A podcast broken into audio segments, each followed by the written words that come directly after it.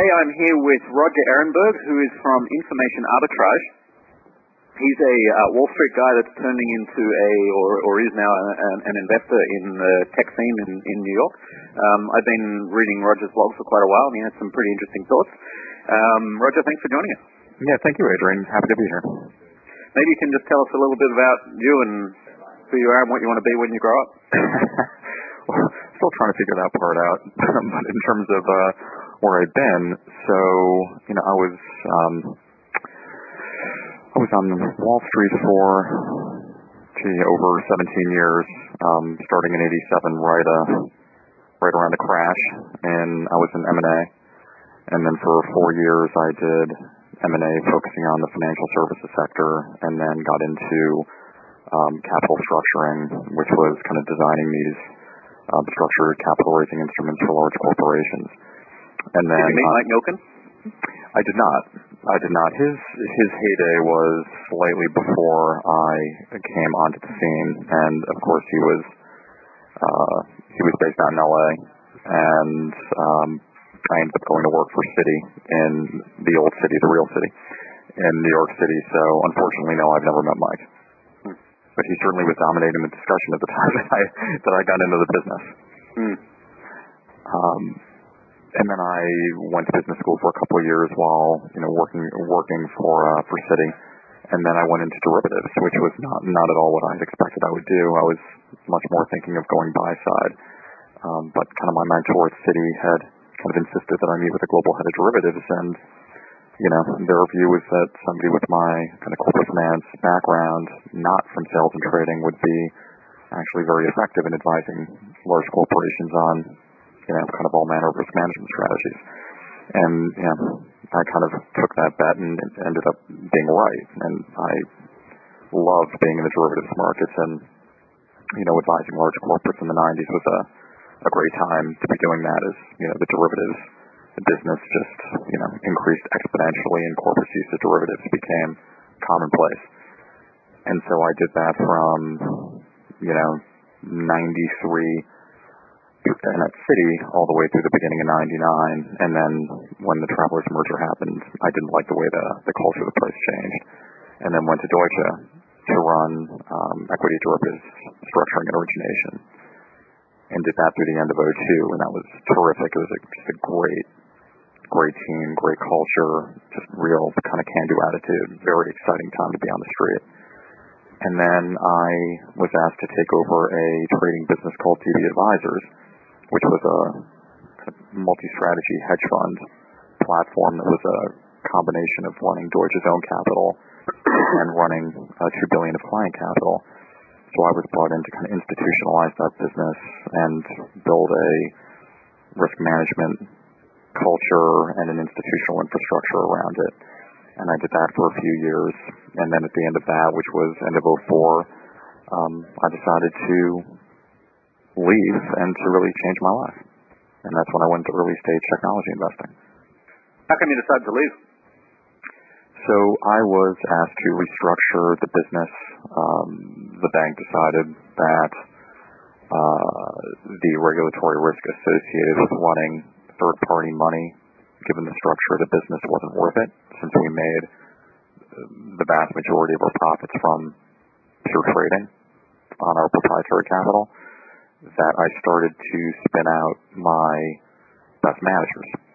Uh, so QVT, uh, you know, big New York-based fund, Gandhara, based in Hong Kong, GSA, which is a top-performing stat arb fund, Altima, which is a special sits fund based out of London.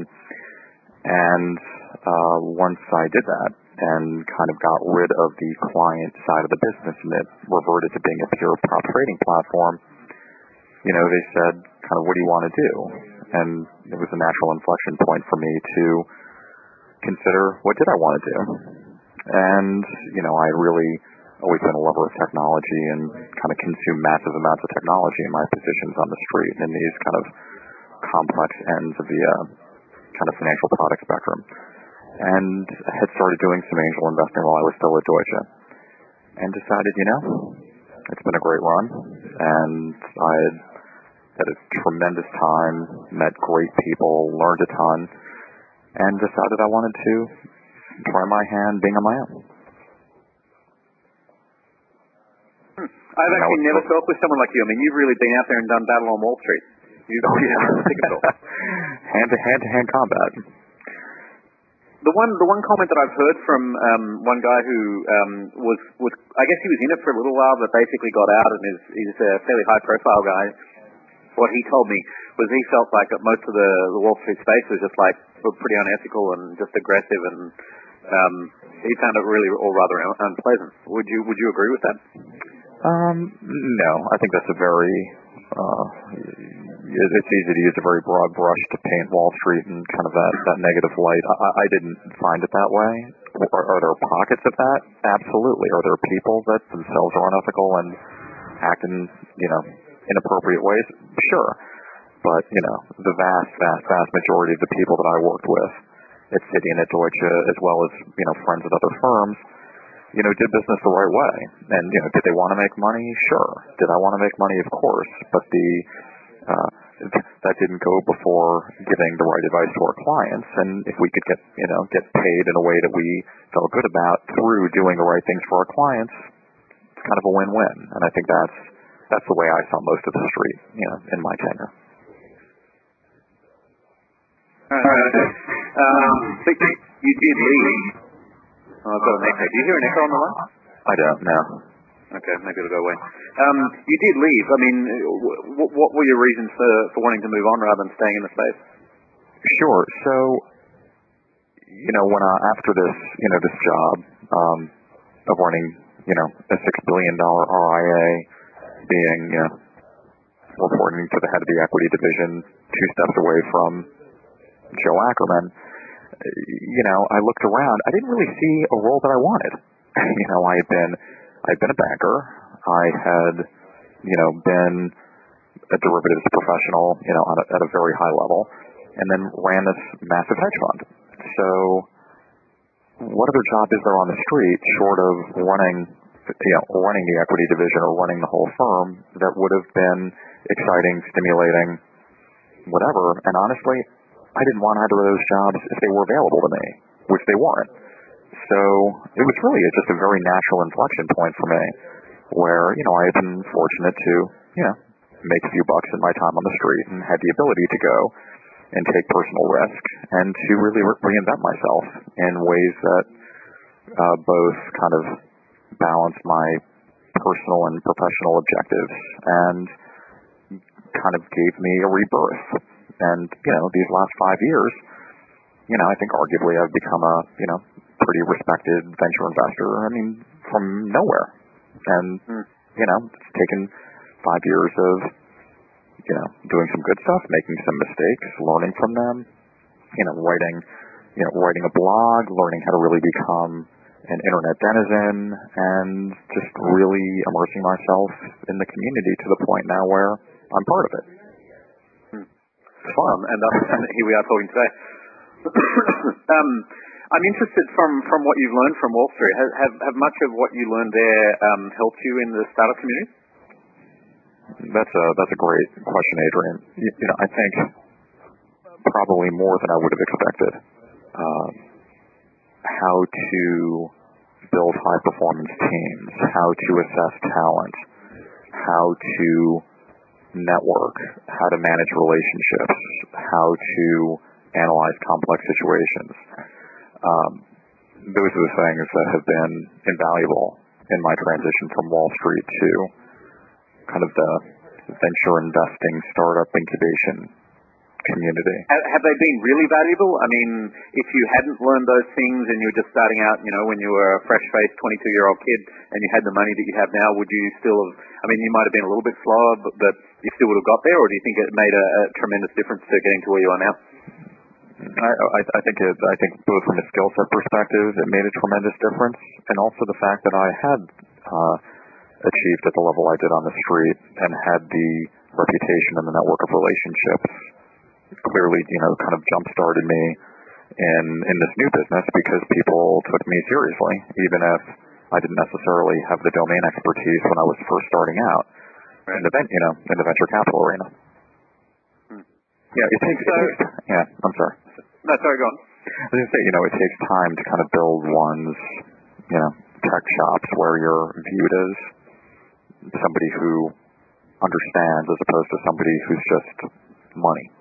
And you know, I worked very hard over this, you know, over this period to really um, connect with entrepreneurs and to really understand the the technologies um, underpinning a lot of the companies I invest in. So, you know, it's a little bit old dog new tricks, but I've learned some new tricks.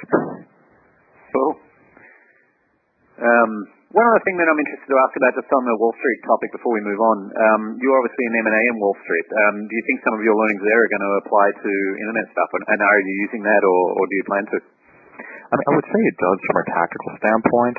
Um, you know, certainly the kinds of things that acquirers look for, the way to best present a company, um, creation of key metrics.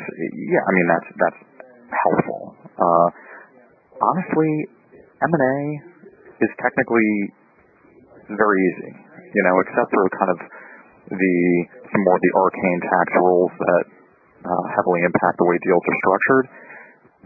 Straight down the middle of fairway M&A is not complicated. The stuff that's really interesting are the, the strategies and the tactics, and also the you know the relationships and the ability to open doors. You know, if you look at the the highest profile M&A bankers, you know, it's not that they're necessarily structuring gurus. It's that they have an immense amount of trust and credibility with decision makers at potential acquirers and potential targets. So I think that's something also that my kind of legacy relationships with large corporates has been very, very helpful with.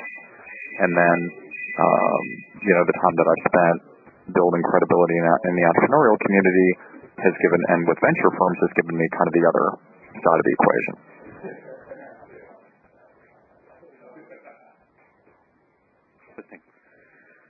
Okay. Um, so now you're are you an angel investor or a VC investor? Like where do you sit? Um, kind of right in between. Um, you know, I've done, I've made, you know, 35 investments uh, since I started doing this. Um, the and I've, I've led rounds. I've followed in rounds. I've generally with my strongly performing companies, I uh, continue to participate in follow-on rounds. So my behavior is very much uh, that of a small venture fund. So obviously, to this point, I've been investing using my own personal capital, not partner capital. Um, but I am, I am in fact going to be starting a small venture fund where I will have LP capital, which is something I've considered for you know quite some time. But I'm going to be doing that shortly. Why have you decided to do that? Uh, because it, well, you know, I aside from investing, I also incubate, and I've been incubating a um, a trading company for the past 18 months, and it's kind of at the intersection of the stuff that I used to do and the stuff that I've done over the past five years. So it's kind of a mix of quantitative trading and um, semantic analysis, natural language processing, kind of interesting data, database architecture to solve very complex problems in the, the analysis of text for trading. Um, when I kind of started this project, it's something I I don't really talk about very often. I don't really blog about it. I don't. It's just something where there's not a PR benefit to it. I'm, it's just something that I'm doing myself. Um, but you know, word kind of got out kind of quietly in the community, and the composition of my personal deal flow really started to change. Where I had been, you know, receiving kind of classic fintech, and then tons of you know digital media and ad tech stuff, which is principally where I've invested. But I started to get a lot of really interesting uh, business plans in the sphere of kind of big data. So tools, technologies for the management of massive amounts of data.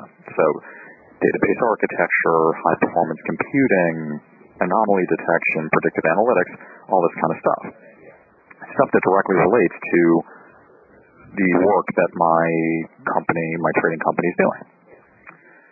So, um, and these deals, because of their strategic nature, if they didn't feel like angel deals, it, it felt like I wanted to be bigger and more significant with these companies and to potentially have a joint investment and business relationship with them, uh, where there would be kind of this discipline of only investing in companies where my trading company could kind of use the technologies, use the analytics, use the data uh, in its own in its own business.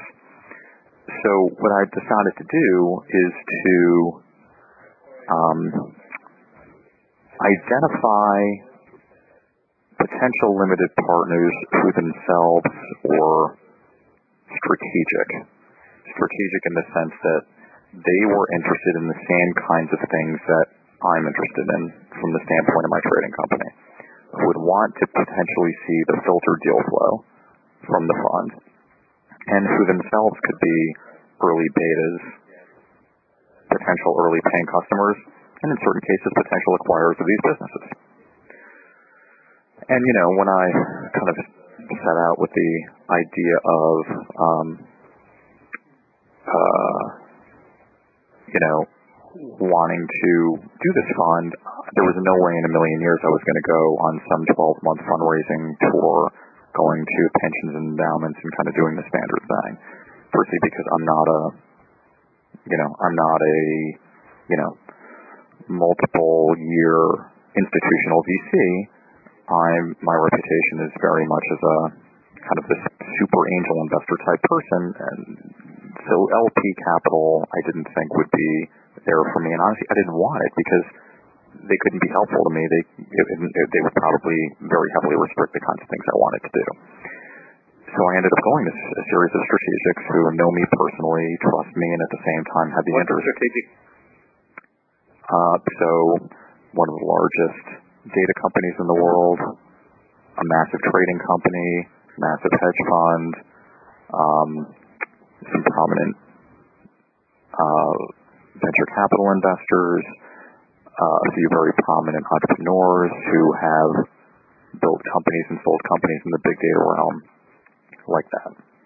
So where kind of LPs and advisors intersect, where every single one of my investors is effectively an advisor too, because of their domain knowledge. There's no kind of dead money in the fund. It's all active money.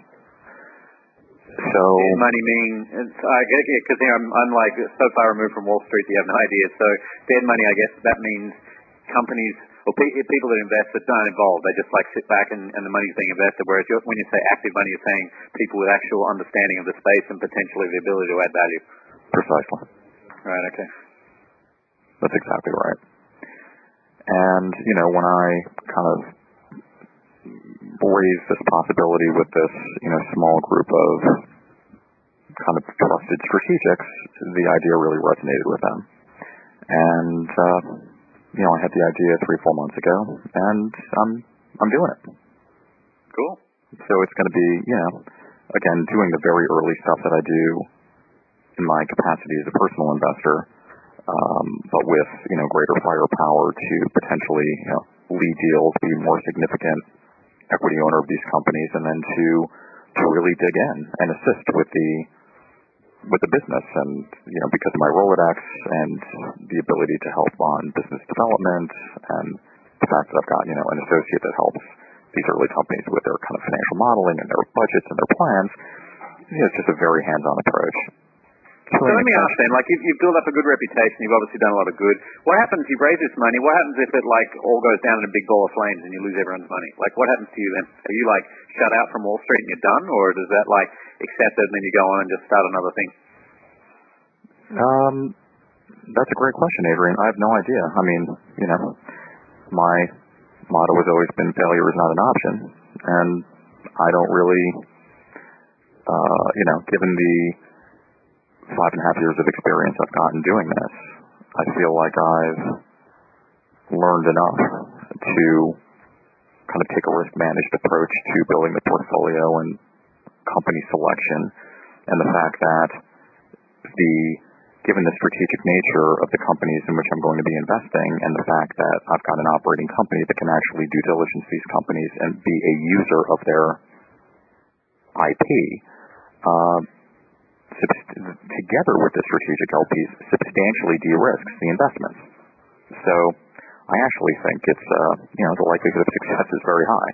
And then, I mean, it's, strategically it all makes sense. I'm just wondering, like, from the point of view of Silicon Valley, right? It's okay to fail a couple of times in Silicon Valley because you just dust yourself off and, and get going, and it's not like you're going to be like locked out of everything in the valley. I mean, people people accept that as long as you, you handle things right. Um, I was just kind of interested in the perception on how that might happen in in Wall Street if if, if a similar thing happens. You would, I'm not on Wall Street.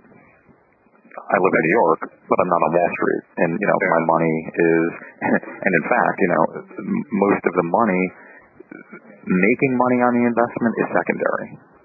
What they're really most interested in are uh, the insights to oh, being on the bleeding edge of technologies that they can actually use in their operating businesses, which has a much greater scale effect than the return on any investment that they would be making. Mm. That's killer. Yeah, it's pretty cool. So, so even then, everything could burn down, and as long as they're getting their insights from it, like you know, then they then they've done hugely well. Exactly. Hmm. Fascinating. Okay. Um,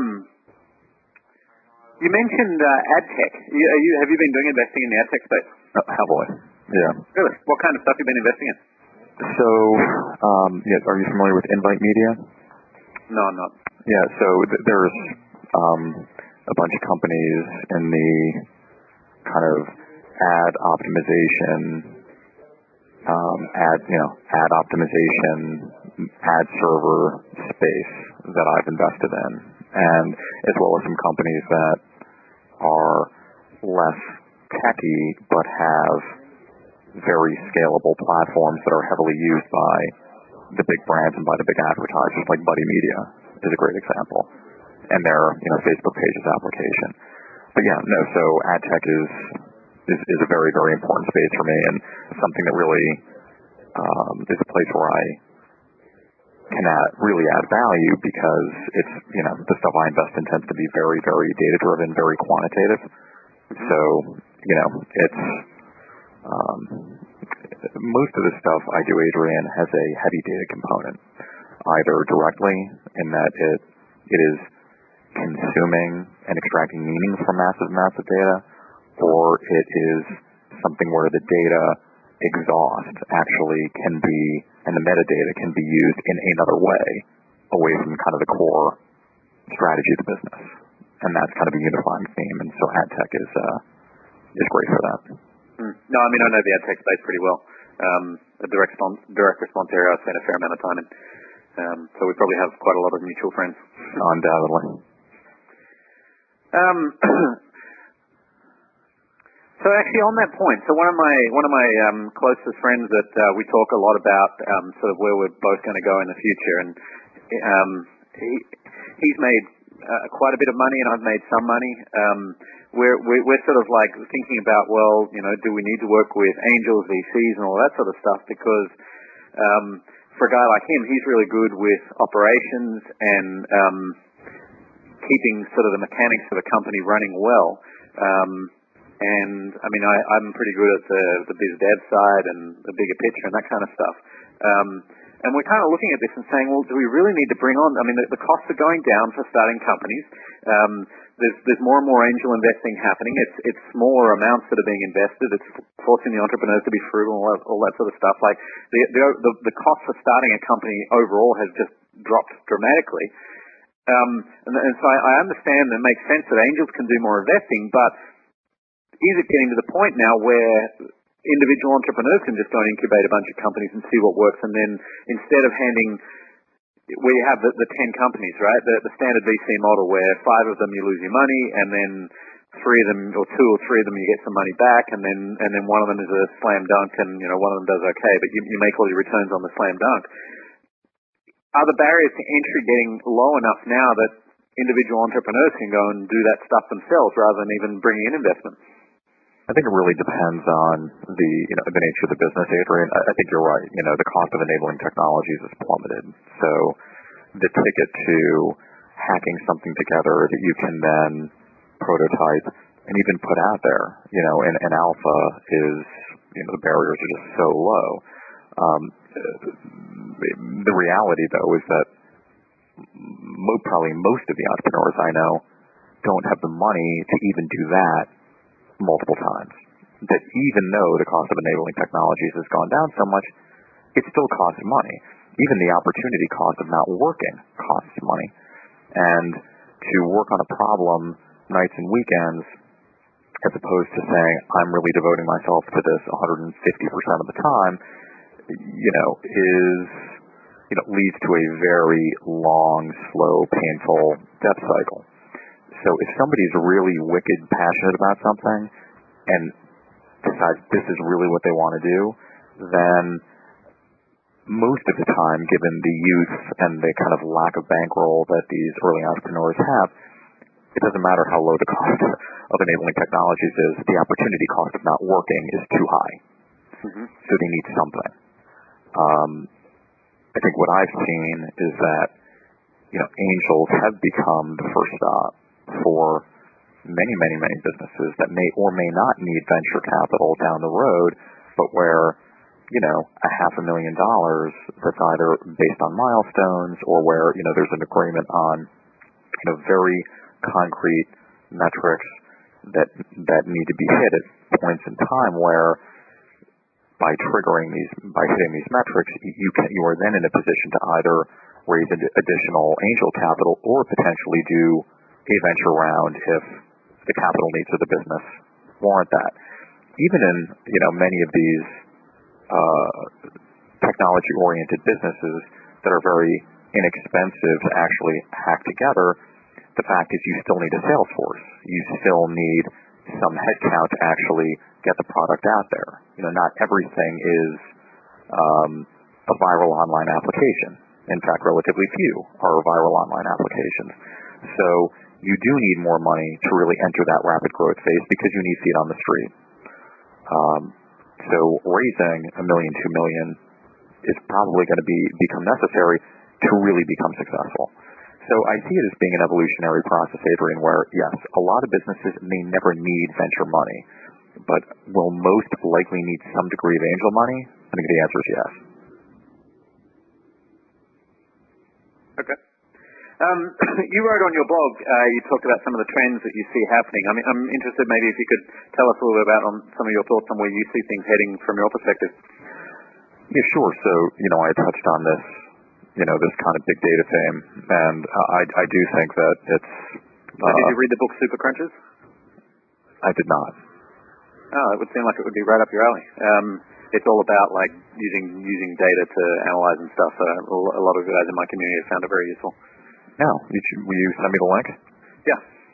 Cool. Yeah, I mean, there's there's so much to read out there, Adrian. I'm just I'm just fighting to stay afloat right now with everything that's going on.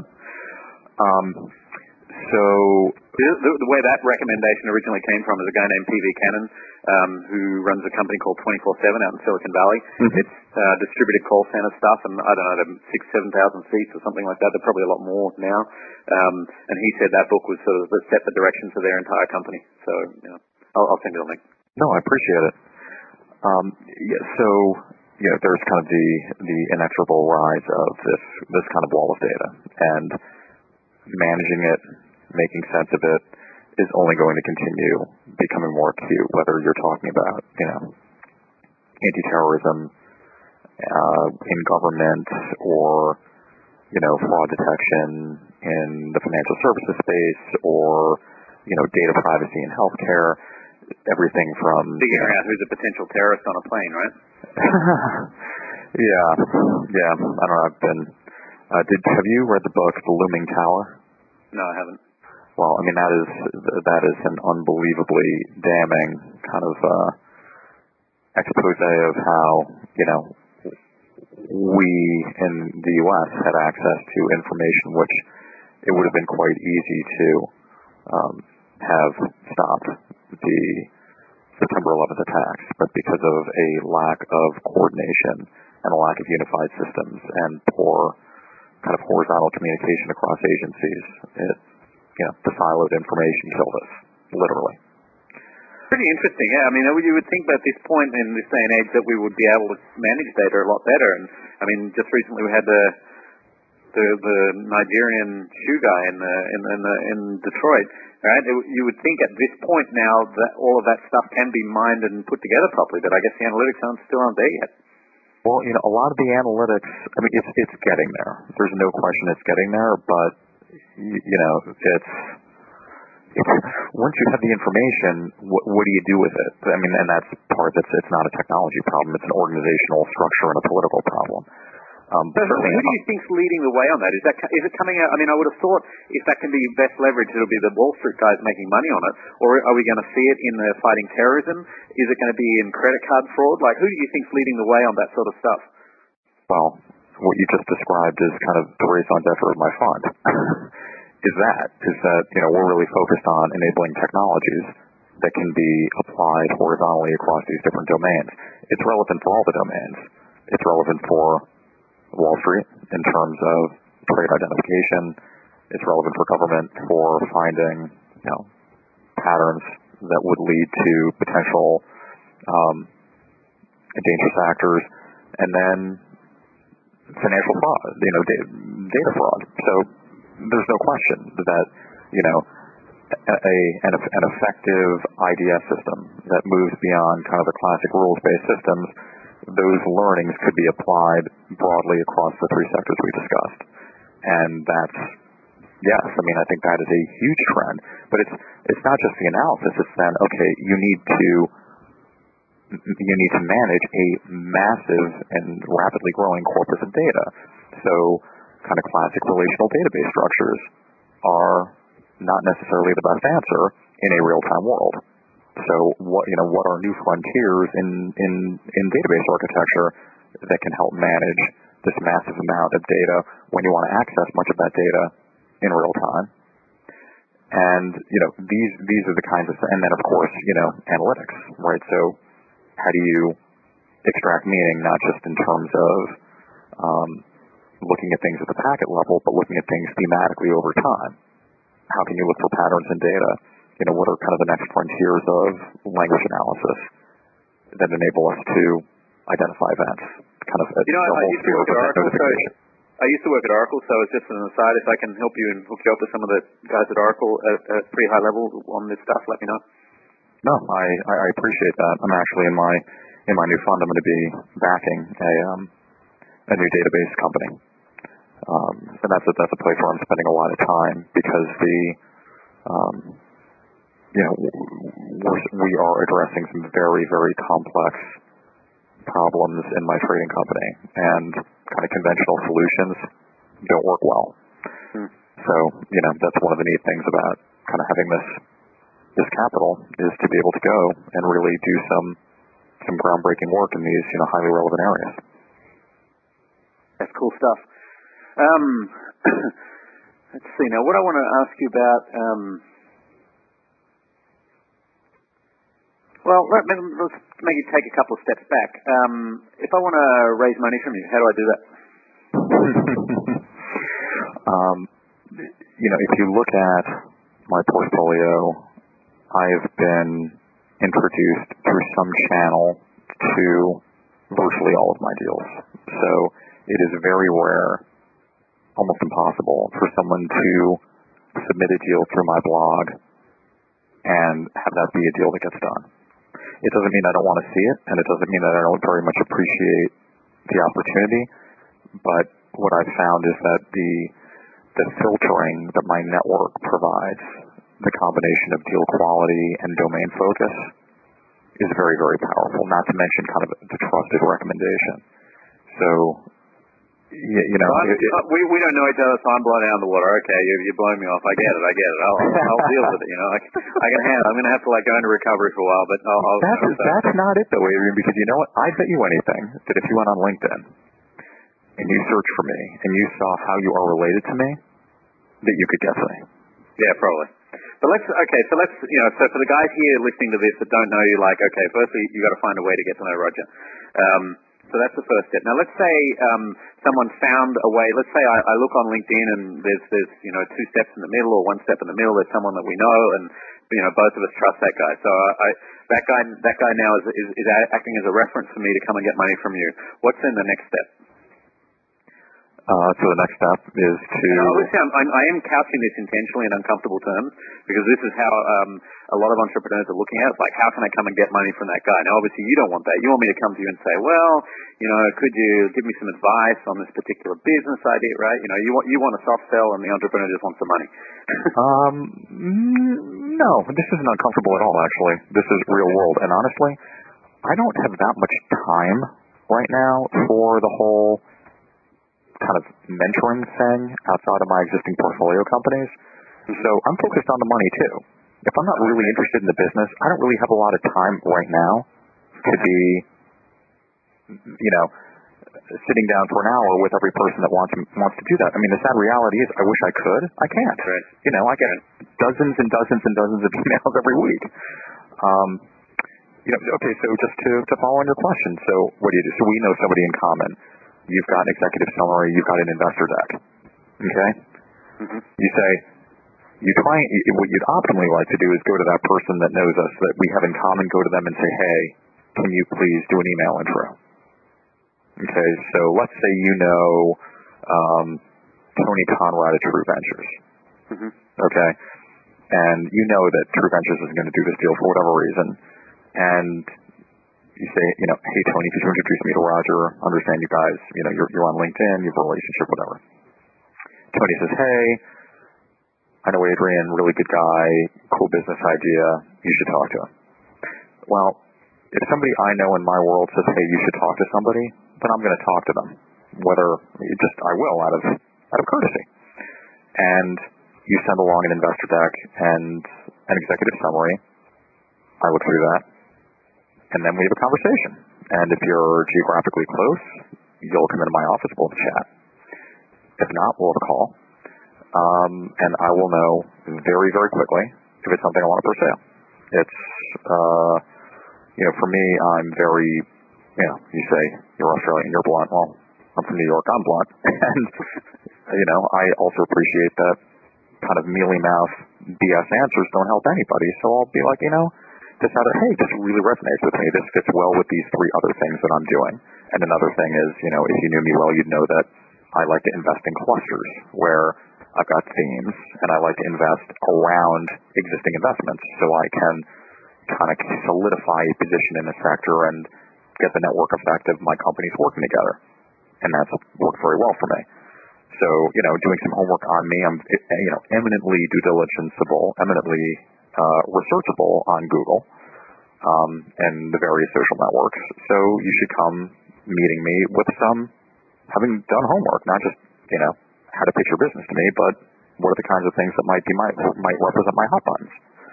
Um, and that's really it. So you know the key thing is potentially listen to this interview. That's correct. So let's say they come in, they know, or I mean, let's put, you know, I'll put me in the hot seat. So I've, you know, studied, I know, I know all about you. I know you like, I don't know, you know, I'll make something up. You know, you like fishing, and we can talk about some great fishing trip you went on or whatever. We get some things in common, and it, it's it's relevant to your themes. What happens then? Well, do, do I like your business or not? So um, we, we got past all those things, and my ears are open. What? We assume that you do like my business. what happens then? Well, if I like um, I'm, I'm, not pitching you for money here. I don't need it. Um, I'm interested just in understanding the process. Yeah, sure. If, if I if I like your business, it depends on how much capital you're looking for and do I think your plan makes sense. So that's the thing. So if I like your business, then the question is, does your plan make sense? Because a lot of times I like a business, but the plan doesn't make sense. Mm-hmm. And then it gets to the point of, okay, can the plan be either restructured, repositioned, refined to make it more consistent with what I believe is the right plan? Is the entrepreneur coachable? I mean, do they want a value added kind of strategic angel or do they really just want money? And if they just want money, then they should get it from somebody else. If they want it from somebody who is going to challenge them, support them, and mentor them, then I'm a good person to talk to. So you're one of these tough love guys, eh? Uh, you know, you can talk to any of the CEOs that I've backed and on whose boards I sit. I'm extremely supportive, but at the same time, I'm I'm honest, and I want to be helpful. And you know, if I think something's not making sense, I'm gonna say, hey, I don't think this makes sense. But because of the fact that the only people I back are coachable, they will take that the right way, and they will know the spirit in which it's given. So I'm not a meddler, but you're going to know my opinion. Right which would, which makes sense. So let's say um, you, you've liked everything. I've shown you my stuff. We get along. You feel like I'm coachable. What happens then? Okay, depending on the size of the financing need, and this is me talking now. Is this me talking from an angel perspective or from my new little fund perspective? Um, why don't we do both? Okay, it's from an angel perspective. Invariably, I am not going to represent the whole round. Personally, I don't do that because I think uh, it's important to have a a small syndicate of strategic investors in a given domain. I think if you're going to go for angel financing and you're going to spend the time and, and endure the pain, you should get the best investors. Now, if you can't, that's one thing. That speaks volumes. But if you can, and you have kind of a a lead, high profile angel, then invariably they'll be able to connect you with other other of these angels that will look to this lead angel and take their recommendation very, very seriously. So what I'll generally do next is make some introductions. I will introduce you to kind of three, four, five angels and VCs whose opinions I respect in this particular domain. That's almost a form of crowdsourcing, a deal. I go out, try and convince the other guys to get on board. I say, look, Roger's, you know, moderately interested in this deal. Um, in, if we get a couple of other guys on board, it's going to go forward. Do you, you know, do you want to look at my stuff? Um, yeah, I mean, for me, it's data collection. It's I'm showing this to other, you know, smart people who whose perspective I value, and at the same time, they're potential investors. So when looking at the syndicate as kind of a Venn diagram, they're kind of filling out the white space. Mm. And um, and even in terms of VCs, what I'm kind of doing is getting perspective from the next stage financing source who can provide a sense of what things might need to be achieved before this company is suitable for venture financing. Mm-hmm. So I like, in effect, to kind of pre-sell what and who that ultimate financing source might be. Mm-hmm. Um, so, you know, really the network of relationships and the intelligence that the entrepreneur gets by pitching the business again and again and again to these really smart people, which then sometimes will actually modify the plan and modify their thought process, is is worth more than the money I'm giving them. Yeah, sure. And then let's say, and then let's say, okay, in parallel, what's happening is I'm talking to an entrepreneur and I'm thinking about what kind of a deal makes sense, what valuation, what structure, how how big, and then my associate will also be scrubbing the financial model to make sure that, again, we, we get to a plan that we believe makes sense given the resources and the nature of the business. Because some businesses um, subject themselves to needing more money um, than others. So we, you know, we don't want to undercapitalize the business. We want to raise the right amount of capital to give it the right amount of runway to hit the right series of milestones to either say, okay, let's raise a little bit more money, kind of be go-to-market capital from angels, or this really requires the two, three, four million dollars. Let's position this for a proper Series A. Right. Which now you can do on your own since you raised all this money. Um, yeah, I would still bring in, I would still bring in syndicate members, but yeah, I could theoretically lead. Cool.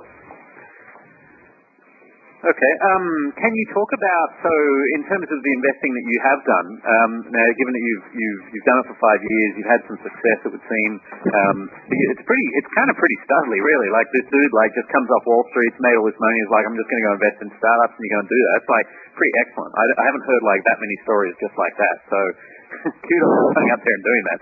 Um, can you talk about how much overall you did invest in your IRR and any of that sort of stuff? Obviously, if you can't, then just tell me to shut up. Um, oh, I have no idea what IRR is because firstly, I don't compute unrealized anything, and most of my gains are unrealized, right? Like, you know, my position in the ladders.com is unrealized, but it's worth a lot of money. Um, you know, I've got many investments like that, but uh, how much? You know, several million dollars. hmm So, you know, in the early stage domain, you know, decent chunk of change. And you know, my, you know, my investments in my, you know, kind of core companies that have done multiple rounds of financing that are in, you know, rapid growth mode, you know, I put several hundred thousand dollars in. hmm I never start out that high, you know. My my median is probably um my median is a hundred. But I've done twenty five and I've done, you know, more. Right. It would seem like 25 grand isn't a lot of money to get something going in New York City. Um no, definitely not. I mean but when I'm I've I, I- I've not done very many 25s. I've done mostly kind of as I said, probably hundreds of median, 50s probably the next most frequent. Um, and then 25, I've done a handful, and for me, 25s generally reflect businesses where I like the entrepreneur, where I like the syndicate, where I may like the technology, and I want to learn. Either I want to yeah, I want to keep an eye on it. I want to get close to people. There's some other motivation besides pure financial return. You bought your ticket to get in just in case, and but yeah, keep an eye on it. Yeah, exactly. It's like I'm not expecting any of those payoffs to be twenty five thousand dollars in Google, but it's more strategic to me as an investor. Yeah, right. Cool. Um, we're running out of time. Is there anything you want to talk about which we haven't covered? Geez, I'm exhausted. I don't know, Adrian. I think you did a pretty good job giving me a, uh, a long distance proctological. Well, I'm not even going to comment on that. Let's just say you're very good at your job. yeah, well, I've got to ask the questions. Um, well, thank you. Thank you for being so patient and, and answering them all. no problem, Adrian. really appreciate your time. Okay, have a good afternoon.